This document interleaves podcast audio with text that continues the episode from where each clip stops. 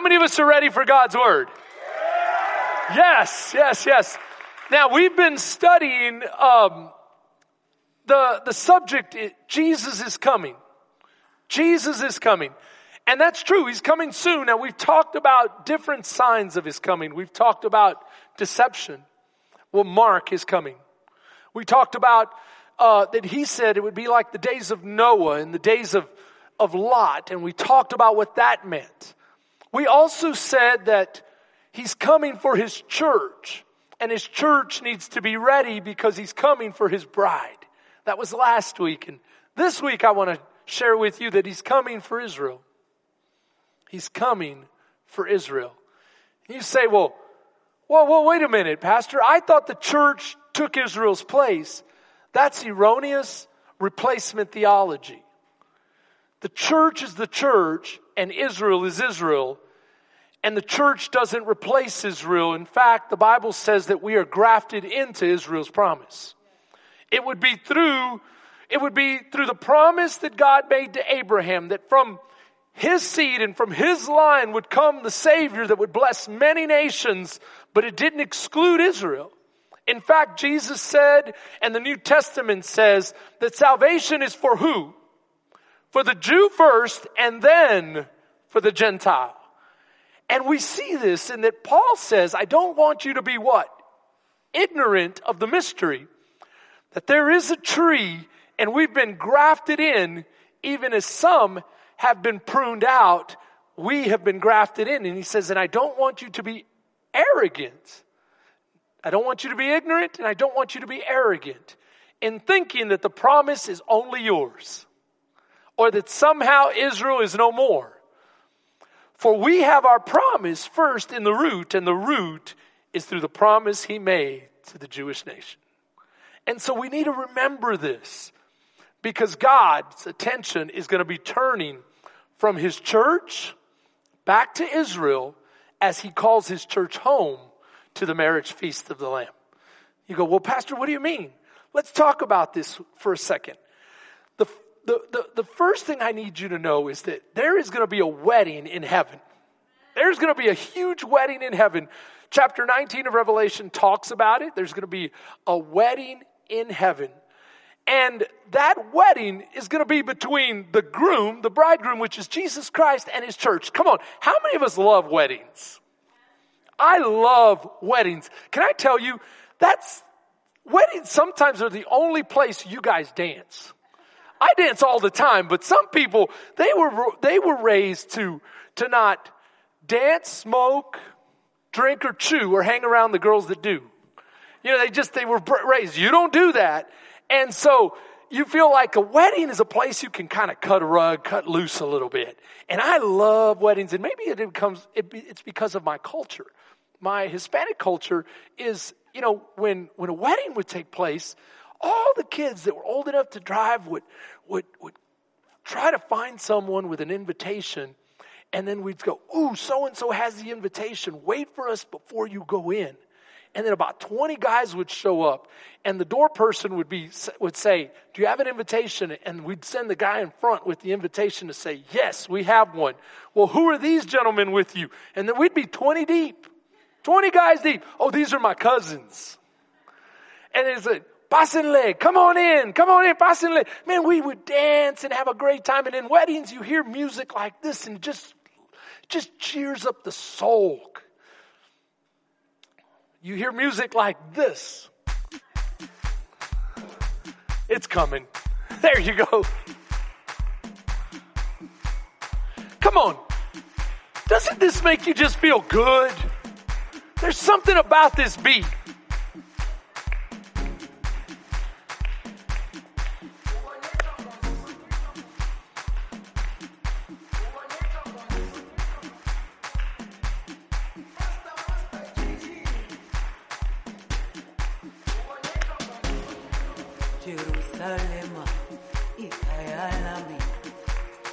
Enjoy it.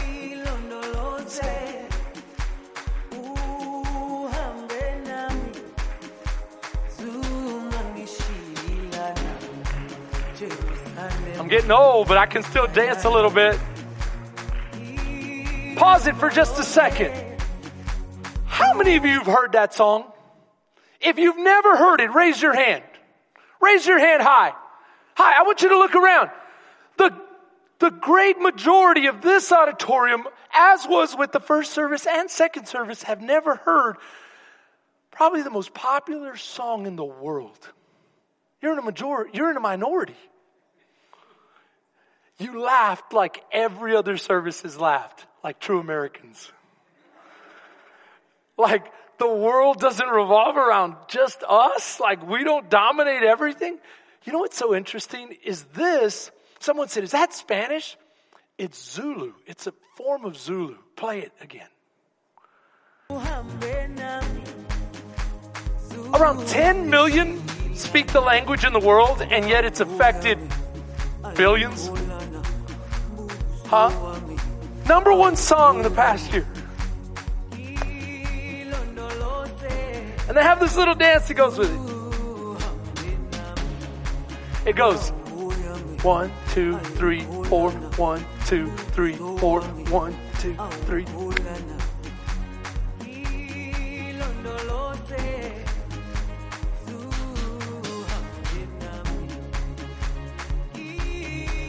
I love weddings. I love dancing. How about anybody else? Anyone else?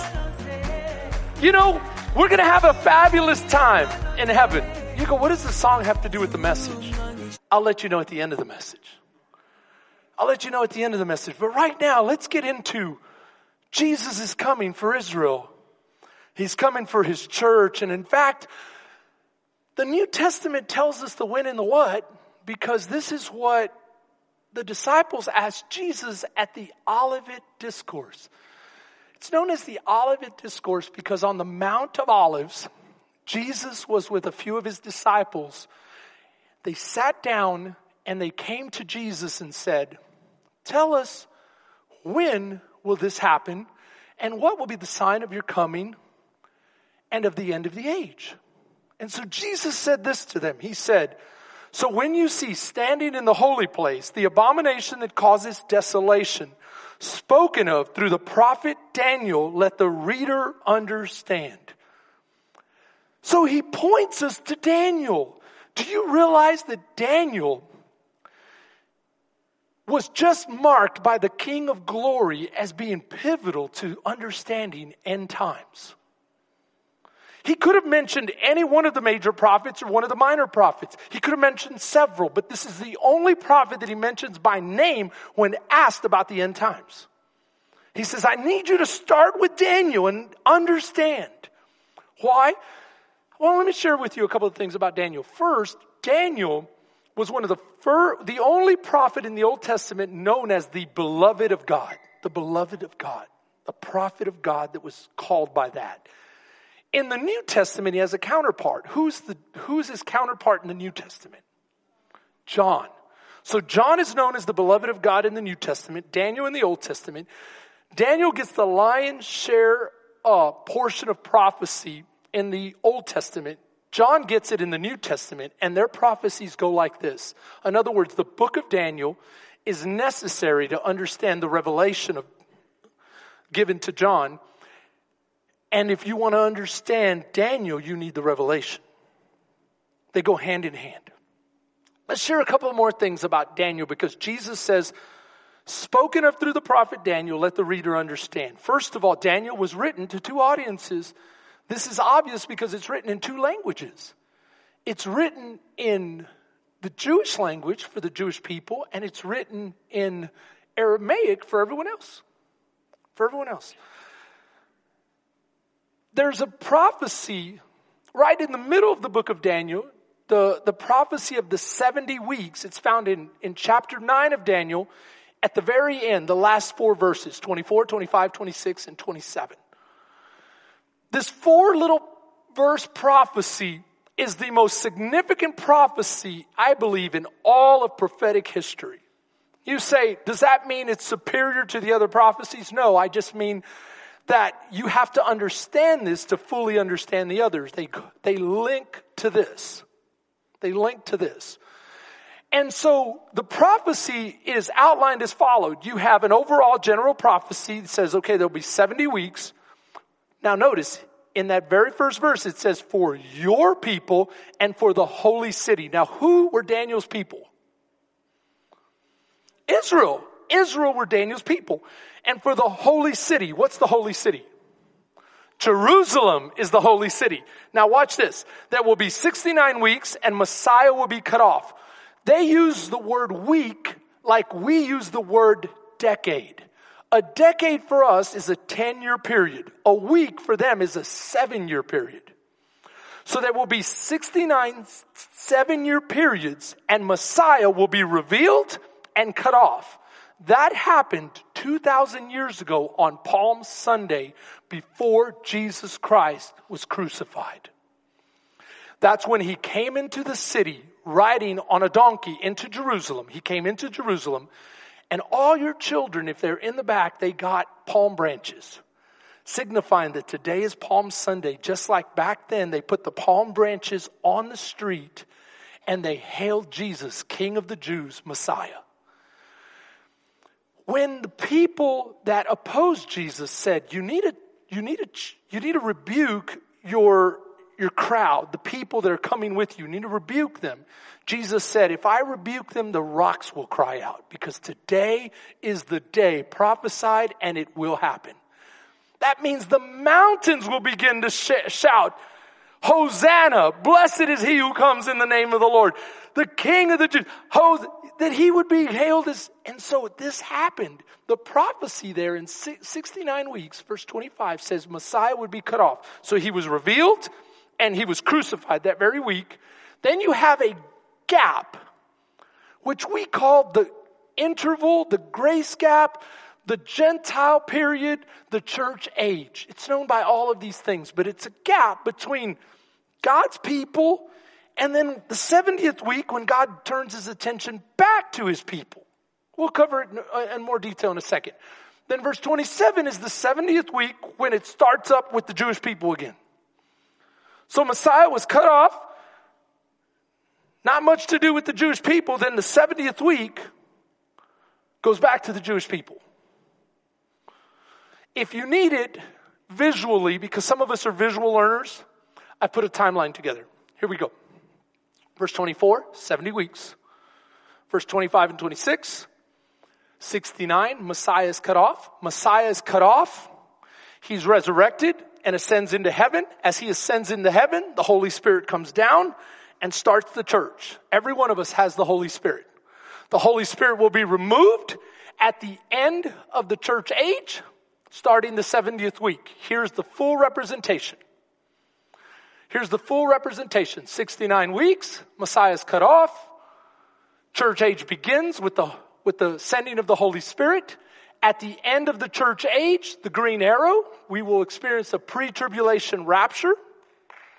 Amen. A pre tribulation rapture. Watch this.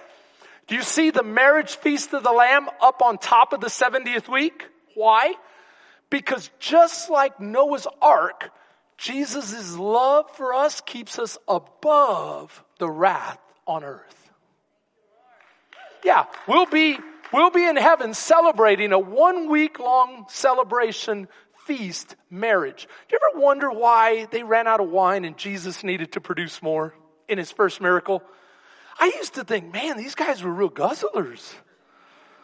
You know, because our wedding feast is one night, right? And we go maybe four hours at the most. No, they went an entire week. That's why it was hard to judge how much they would drink. And so you have an entire week's worth here. Now, watch this. Down on the earth, you're going to have a hard red line. That is talked about in the, in the prophecy of the 70 weeks when he says the Antichrist will step onto the scene and he will have a treaty of peace that will be anything but peace. He will break it in the middle at the abomination that causes desolation in the holy place. And this is why Jesus says, you need to understand Daniel. You need to understand Daniel. Because there's going to be a point where the church comes to an end and it's raptured, and my attention goes back to Israel, and they experience the seal judgments, the trumpet judgments, the bowl judgments, the tribulation, the great tribulation, and ultimately my return. Hallelujah to the Lamb of God. Amen All of this is going to happen like clockwork. Now stay with me. You say, what else do I need to know about Daniel? Daniel tells you about Christ's comings. His first coming was after the 69 weeks. His second coming will be after the 70th week. So we've talked about all of this in those timelines. But why? How do you know for sure? Well, there's clues in God's word where Jesus is coming into Jerusalem. He begins to weep why? Because he knows what Jerusalem is about to go through. And this is what he says. He says, if you, even you, had only known on this day what would bring you peace. Think about those words. What does Isaiah call Jesus? The Prince of Peace. It's not the only one that calls him the Prince of Peace. He's the Prince of Peace, and he's looking at Jerusalem as he's riding in and he knows, watch. But, but now it is hidden from your eyes. You're going to be veiled to who I am. That I am your Prince of Peace, and because you will reject me as your Prince of Peace, you will experience no peace for thousands of years until I what?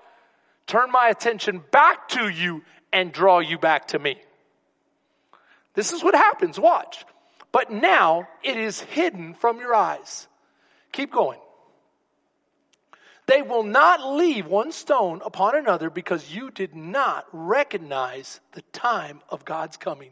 You didn't recognize me, he said. You didn't recognize the time of my visitation, some of your versions will say. You just didn't get it.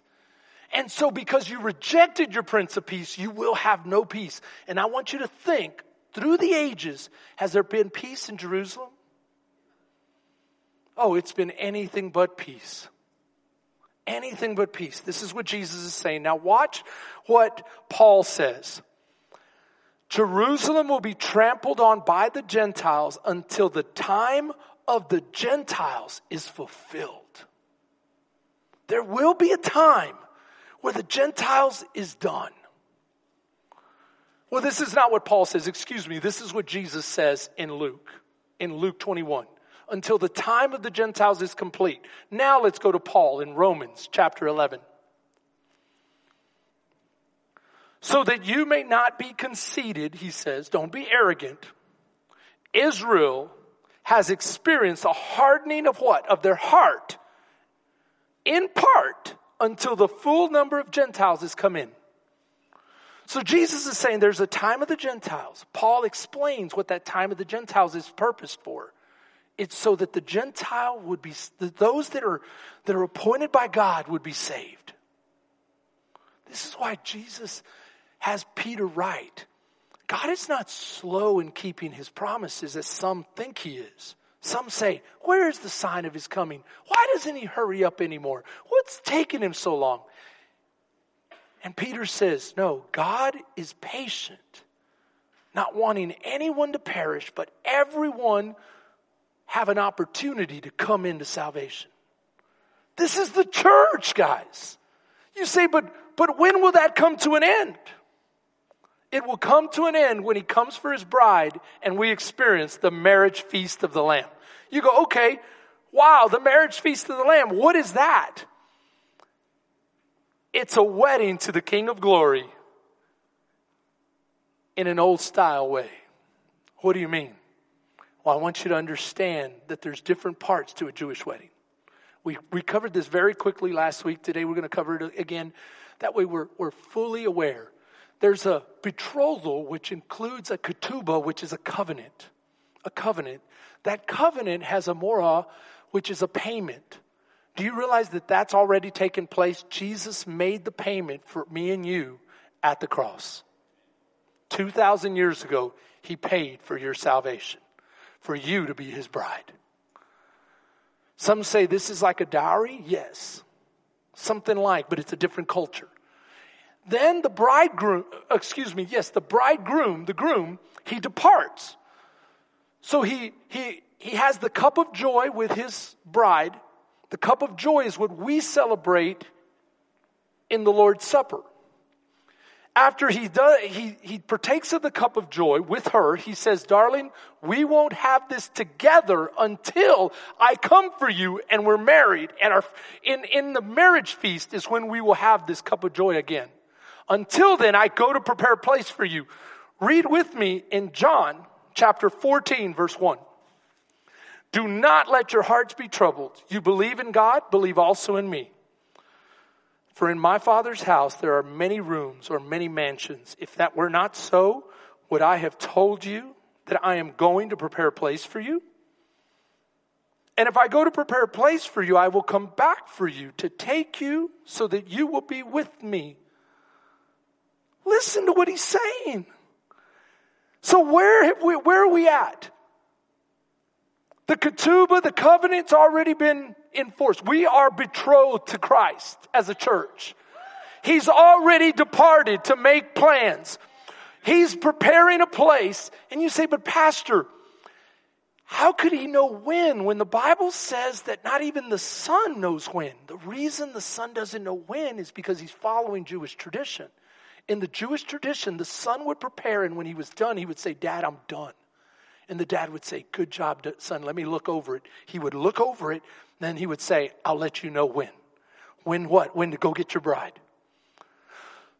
So Jesus explains to his disciples that he doesn't know the exact moment, but he knows when he's going to be done. And he knows when he's going to put it in the Father's hands. And he knows that once he puts it in the Father's hands, it won't be long before the Father says, What? Go get your bride. So, what's the waiting for? The waiting is to build anticipation in the son's heart, but more importantly, in his bride's heart. Because as the bride begins to anticipate, she makes her dress and she gets so pretty for him and she is perfect and she's keeping herself away from everybody else and she's saying, I cannot wait to see my groom. You say, Pastor, I don't have a lot of anticipation. When you preach like this, I get a little nervous. That's the enemy messing with you. I'm going to ask you to engage the Holy Spirit. The Holy Spirit will tell you, no, there's nothing to be nervous about. It's going to be better than you think. But what about my children? Those were Christ's, those were Jesus' idea. They'll be fine. But what about my relationships? Relationship, family, children, that was God's idea. Bring it to heaven with you. Get them saved. Get them saved. But but but but what about what about uh, uh, uh, all the things, good things that you love? They were all His idea. They're going to be better in glory. Don't let the enemy steal this time of preparation, of anticipation building in your heart. Let the Holy Spirit give it to you. Amen. And so, watch, I'm going to prepare a place, the surprise gathering. Then there's going to be what's called the huppah. You know, when I was in Israel, I, I witnessed a traditional wedding. Um, and I'm going to go back to the picture. But the huppah is God's covering. God's covering. It's the man's prayer shawl stretched out from corner to corner. Now, this one's a small one. They're usually a little bit bigger, maybe twice the size. Stretched out from corner to corner. Only enough room for the couple to be underneath the covering, making it a perfect triangle of a husband, his wife, and their God. You know, the problem is sometimes people try to bring others into under the covering. It doesn't work. It doesn't work. What do you mean by that, Pastor? Well, sometimes we bring grandma and grandpa, and we bring uh, tia so and so, and uncle so and so, and we try to get everybody else's advice. No, no, no. It's between you and your bride and your God, you, your husband, and your God. And that's what, and, and, but that's for another day. And, and then it says that, you know, the tradition goes that you take that prayer shawl and you hang it over your bed to remind you that your bedroom is to be holy. What if America started living that way? Be careful what you do because you're under the holy covering of God. Do you realize that most of America's problems are coming through sexual temptations that could be alleviated if we just held, put the prayer shawl and the covering of God over our bed. And that's why Paul says, listen to me very closely, the marriage bed is to be kept undefiled. But that's for another day. Let's go back to this. So he comes back for his bride. They're going to be done. The hoop is going to happen, the, the celebration. But you know what coming back for the bride looks like? Let me show you a traditional picture. It's called flying the bride back to the groom's house for the celebration to begin. Isn't this amazing that it all fits together when God says, I'm gonna fly, you're gonna fly to meet me in the air. Let me tell you, you don't wanna miss that ride. It's gonna be better than anything Six Flags, Disney, or Universal has to offer. I promise you. It's gonna be an amazing ride. We're gonna be raptured into the air, His bride, to meet Him, and we're gonna be flown back. Now notice the shofar, the ram's horn, that, that, or, um, the shofar is used to call to attention. It will announce the coming of the bridegroom. That's why Jesus says you'll hear the trumpet of the Lord and you will be drawn to attention as you're raptured into heaven. Oh, it's beautiful imagery, beautiful imagery. You say, but, but pastor, you still haven't been real specific on the when and the what. Okay, let's go back to, to, to Matthew 24 they asked him, When will this happen and what will be the sign of your coming? Okay, let's get into it. We've covered Daniel. What else does Jesus say in this chapter? Well, he says something very, very profound in verse 32. You with me? Verse 32, he says, Now learn this lesson from the fig tree. As soon as its twigs get tender and its leaves come out, you know that summer is near. Even so, when you see all these things, you know that it is near. Okay, so watch. Here's a picture of a fig tree from my house. It's coming out.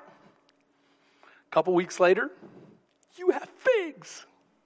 A couple weeks after that, I don't have a picture yet, but you're going to have edible figs. You can make fig Newtons. You can make jam. You can do whatever you want with those figs. It's amazing how quickly it happens. In fact, that's what Jesus is making the point. Look at the fig tree. As soon as its twigs get tender and its leaves start to come out, it's going to happen quickly. You know that summer is near. Even so, you know that it is near. Read it with me. Right at the, come on, right at the, why is door significant? Go with me to Revelations. If you know something about Revelations, you know that the first three chapters he deals with the church. In fact, he addresses seven churches. Now, what's the significance of seven, the number seven in prophecy? It means what? Completion. We've been talking about at the end of the church age, when the church age is what? Complete. We will be raptured. His attention goes back to who? Say it. Israel. So he says at the door. Do you know how he completes his discourse to the churches in Revelations? Revelations 3:20. Behold, I stand at the door and I Behold, I stand at the door and I knock. If any man, person, hear my voice, let him what? Open the door. I will come in to him and sup with him and he with me. They will have life everlasting is what he's saying. He says, behold, I stand at the door. Real, look, look, look, right at the door. He's there.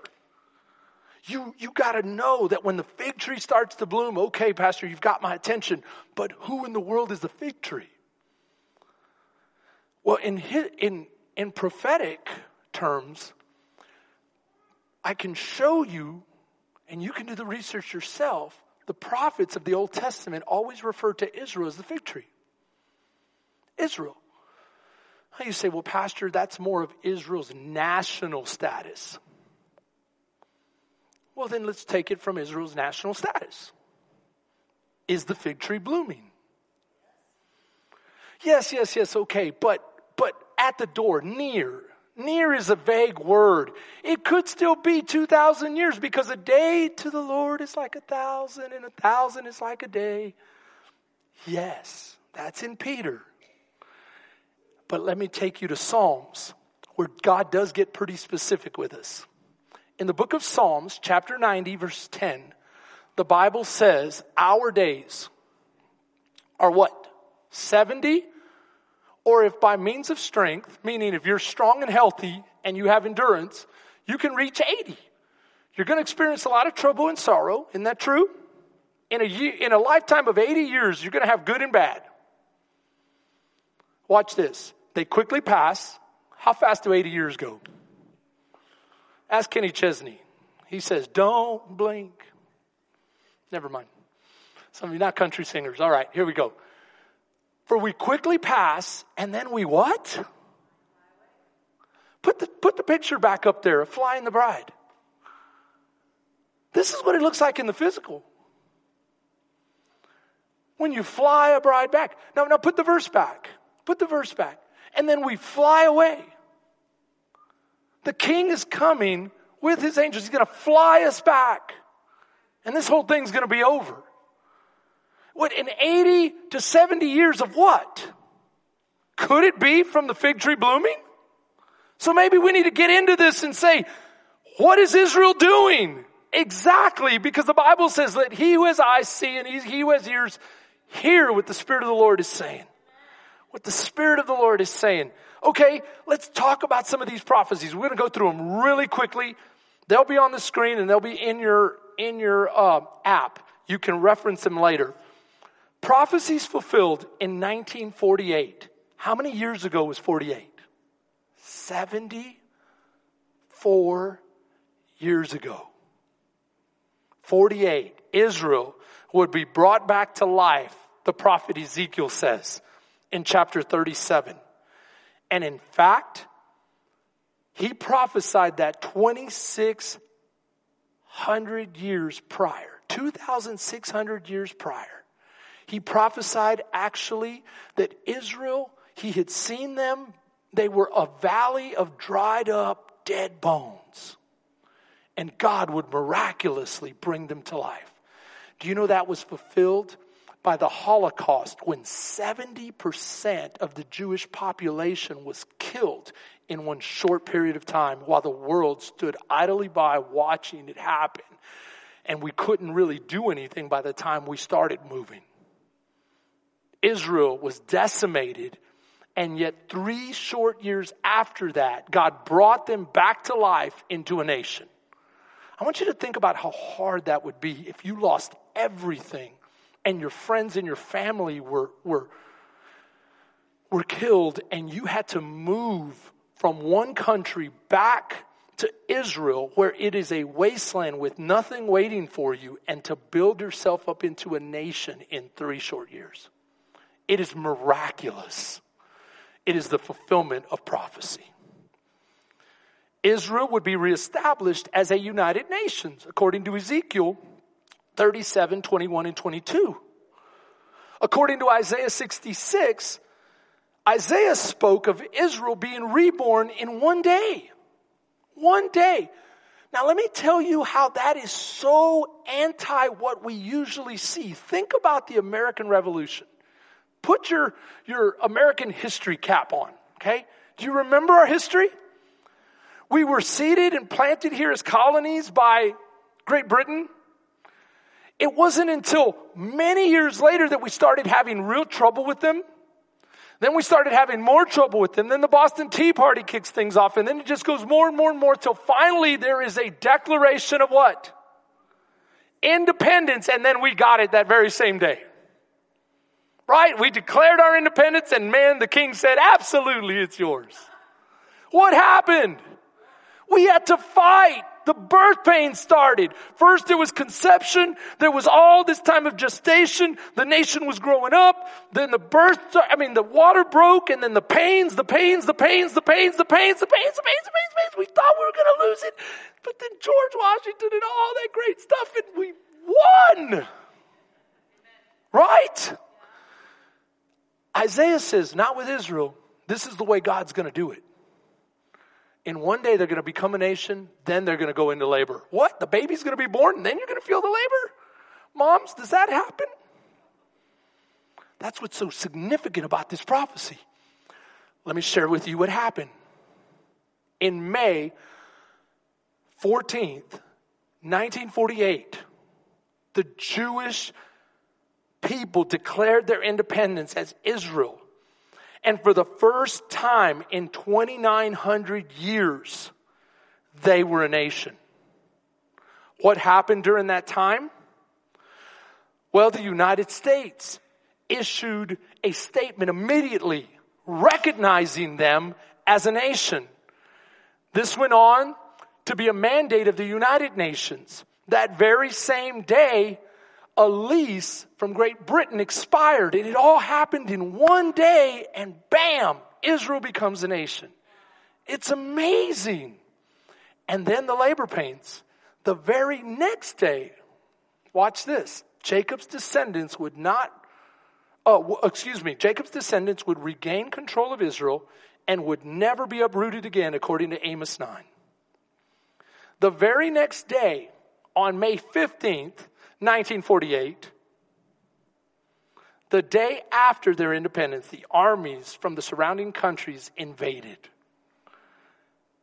I want you to know this that, that those countries far outnumbered the ragtag bunch of, of new Israelis that had just been formed into a nation the day before. But God said, You're not going to uproot my people, and they weren't able to. They weren't able to. Every battle, Israel stood firm. Every battle, Israel has won. Why? Because God keeps his word. And when God starts to move, it happens quickly. How about Jeremiah 16, 14, and 15? The second Israel would be more impressive than the first Israel. You have this Israel today is, is the jewel of the, of the Middle East. Agriculturally, they're, they're just, they feed most of the, the surrounding countries. Technologically, they're superior. Their technology is like, like nothing we've ever seen, especially from a nation that's a fraction of our size. And it's kind of like when you're competing in sports, the bigger your school is, the more powerful you are on the football field. Israel is disproportionately small and powerful on the world stage and in technology and those kinds of affairs. In fact, I want you to consider this statistic. Nobel Prizes have been awarded to over 900 individuals. Do you know that over 20% have been Jewish? 20%. And yet they only make up 0.2% of the population of the world. Why is it so disproportionate? Because God is fulfilling prophecy. How about Ezekiel predicted when Israel would be reestablished? Ezekiel chapter 4, verses 3 through, through 6. This is really, really, really, really remarkable to me. Okay? So I need you to understand something that Israel, Israel lost their independence in. Uh, it's, uh, it's, it's, it's right here. Israel lost their independence in 536 BC. They lost it to, and I'm talking about Judah. I'm talking about Judah. They lost their independence and they were conquered by Babylon. Stay with me on this because I'm going to go through this calculation with you. God said, You are going to suffer at the hands of the Babylonians, the Medes and the Persians, and other empires for 430 years. But after 70 years, I'm going to conquer Babylon and you're going to be allowed to come home. Did they, in fact, come home? A very small percentage came home. This is indicating that they weren't truly repentant. The Bible says in the book of the law that if you're not repentant, then your, your punishment can be extended by a measure of seven, times seven. And so they were supposed to come home. They said, no, we're good. We like Babylon. But Babylon is evil and they're pagan and they're not honoring the Lord. But we've still, we're, we're happy. We're, we have settled in. We don't want to come back home. So God says, okay, then it's going to be multiplied times seven what was, re- what was remaining. You take those years and you convert it into days but back then it was a lunar calendar. Then you get the days under the lunar calendar and you have to convert it back over to a solar calendar, which we operate in today. You do that simple little calculation, that's exactly 2483.8 years. You take that from the time Babylon conquered them, and that leads you to 1948. Exactly the year God fulfilled Ezekiel's prophecy. That's pretty remarkable that God is so precise. No, not really. He's a precise God. He's an amazing God. Ezekiel 34 says that the people would return to their own homeland, and they did. Jeremiah 31 says that God would watch over the people of Israel, and he has. Leviticus 26, 3 and 7, 8 say, say uh, those verses say that Israel's army would be disproportionately powerful. That in fact is the case. In most of their skirmishes, they're vastly outnumbered, and yet they always prevail. Maybe it's because the Bible says that five would drive out a hundred, and a hundred would drive out 10,000. Stay with me on this. The Bible says that the fortunes of the people of Israel would be restored in Deuteronomy 30. And in fact, they have. They are one of the richest nations in the world per capita, if not the richest. The Hebrew language would be restored according to Zephaniah 3 and Jeremiah 31. But my favorite passage regarding the language being restored is found in Matthew 23 39 where Jesus says, For I tell you, he's talking to Israel, for I tell you, you will not see me again until you say, Blessed is he who comes in the name of the Lord.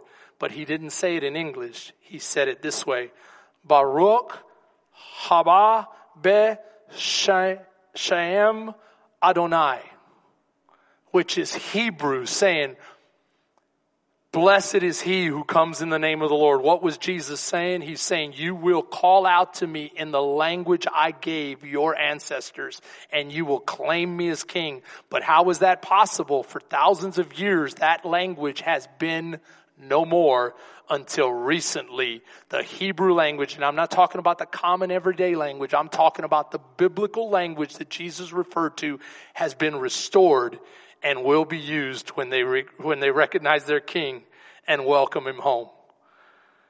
The Bible says in Ezekiel 36 that the wasteland would be transformed into a Garden of Eden. I want to remind you that it was in fact a wasteland for many, many, many, many, many generations. In fact, Mark Twain said this when he traveled to Israel. He said, the further and further we went, the hotter the sun got and the more rocky and bare repulsive and dreary the landscape became. There was hardly a tree or a shrub anywhere. Even the olive and the cactus, those fast friends of a worthless soil, had almost deserted the country. He said this when? In 1867. Well, guess what? Nothing had changed until 48. In 1948, everything changed. Listen to quick, this quick little clip. Israel was founded three years after the Holocaust. Three years after 70% of the Jews were destroyed in what is exponentially the largest slaughter of any people in human history, the remnant trickle back against the will of the British, okay, with no support from the world, into a desert piece of real estate with no natural resources, no infrastructure, surrounded by millions of hostile Arabs in a constant state of warfare, terrorism, economic blockade, and think about it, within a few years, the desert is exporting fruits and vegetables to the rest of the world.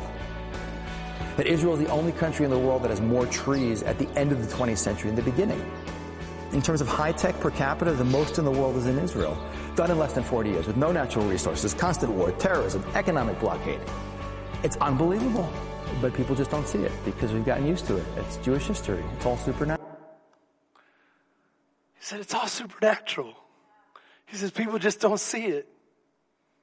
But yet Jesus says it's one of the signs that when Israel begins to bloom, the church age is coming to a close and I'm going to bring my church home and we're going to be having a marriage. But my attention is going to go back to Israel because my prophecies will be fulfilled that I will draw my people back to me. I will draw my people back to me, the Bible says.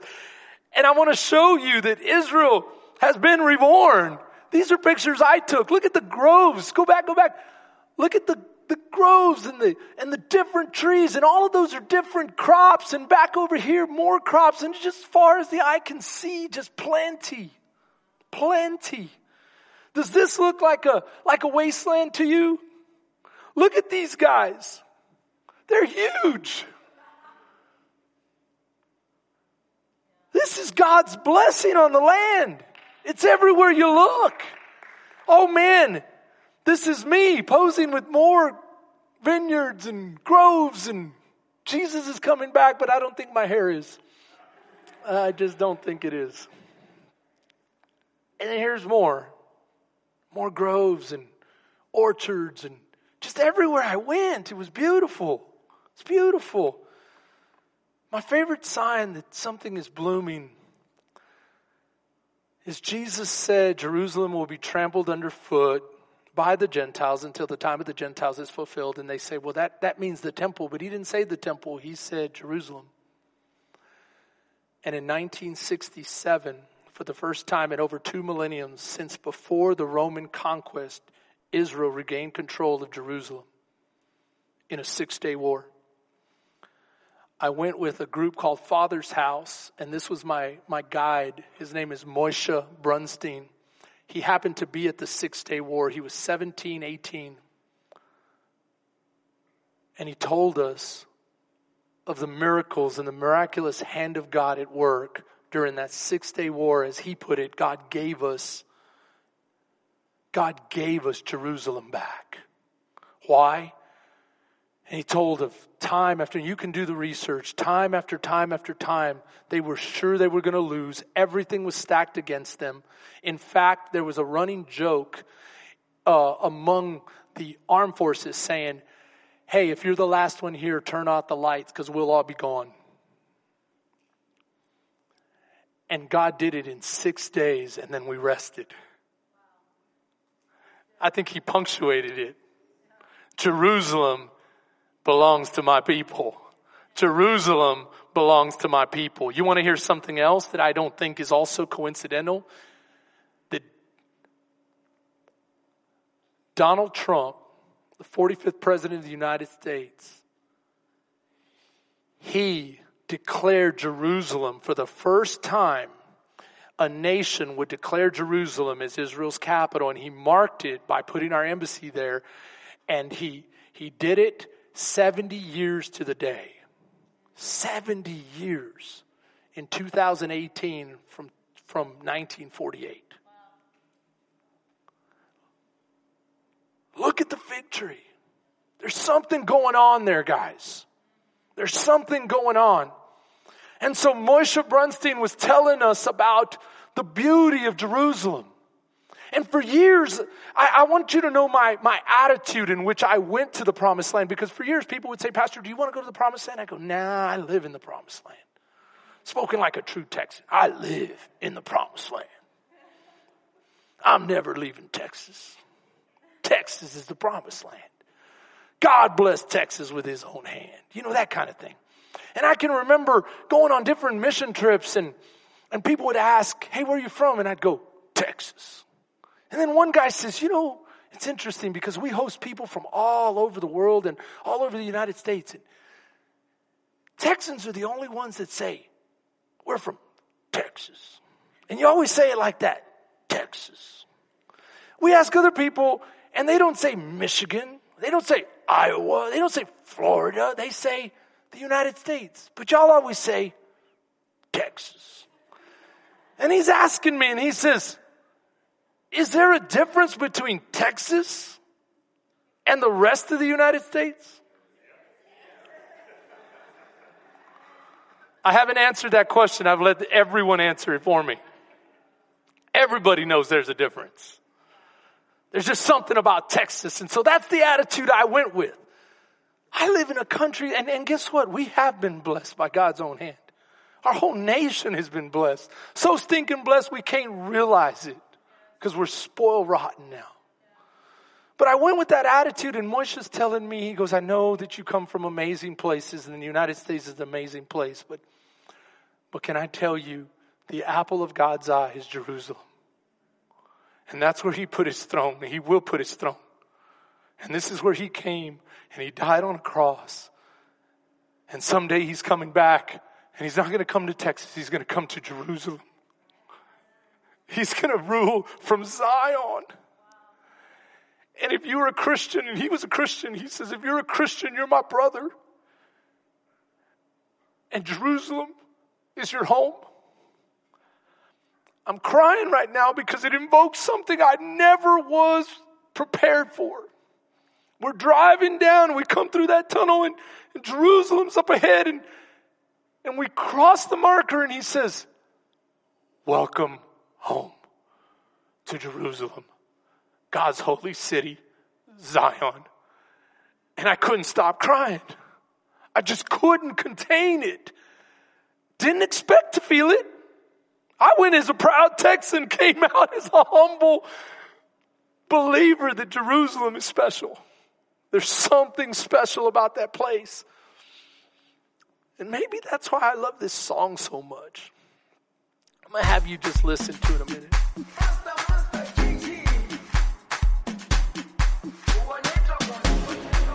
Jerusalema ikayalami ilondoloze uhambe nami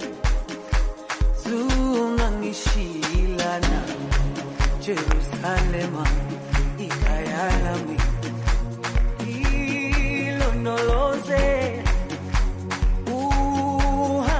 I'm going to let them keep playing it, but I want to tell you what it means.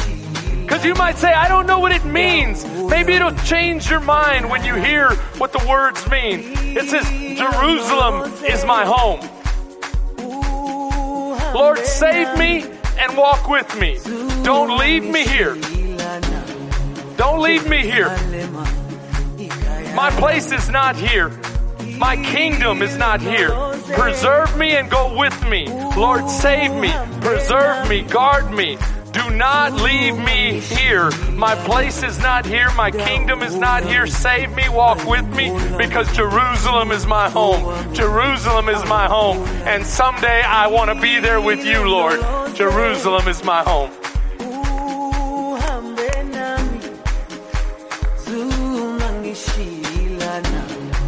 Jerusalem Isn't that just like God? He has the whole world dancing to the fact that Jerusalem is our home.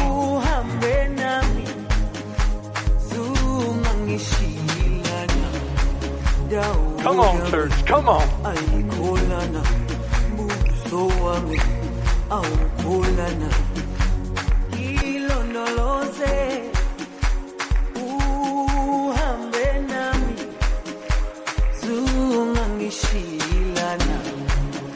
He's about to close out the time of the Gentiles. He's calling the world. But it's about to close out, and we should be happy because our King is coming soon.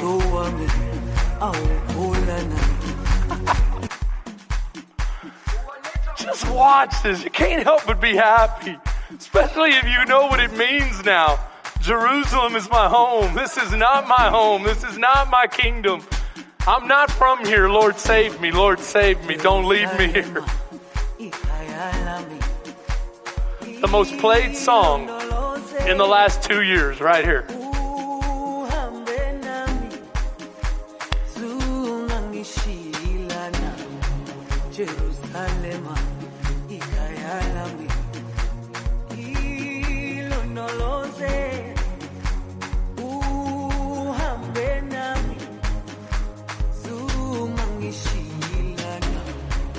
Dawo yami ayikholana buso wami awukholana Maybe you recognize those guys. buso wami awukholana We were introduced to this song when we were celebrating our daughter's our daughter's marriage. Her and Christian got married. We were celebrating. We celebrated for a week with those guys. They were in another hotel, but we were in this one. And we danced this every night. And when I found out what it meant, I thought, how fitting, Lord. How fitting. Someday I'm going to dance this in glory. At the wedding, at the wedding of the ages, when I meet my King. How about you? How about you? Is Jerusalem your home? The Bible says that when He returns, He's going to set up His millennial reign and that we will reign with Him and He will reign from Jerusalem. It will be a holy city. And so today, as we partake of this cup of joy, awaiting our groom's return, celebrating what he did for us until he returns, we pray for Jerusalem. Lord, we pray for the peace of Jerusalem, and we pray for your people. And we thank you because we will be a part of that great celebration in glory. Maranatha, Lord. Maranatha. Maranatha. Sing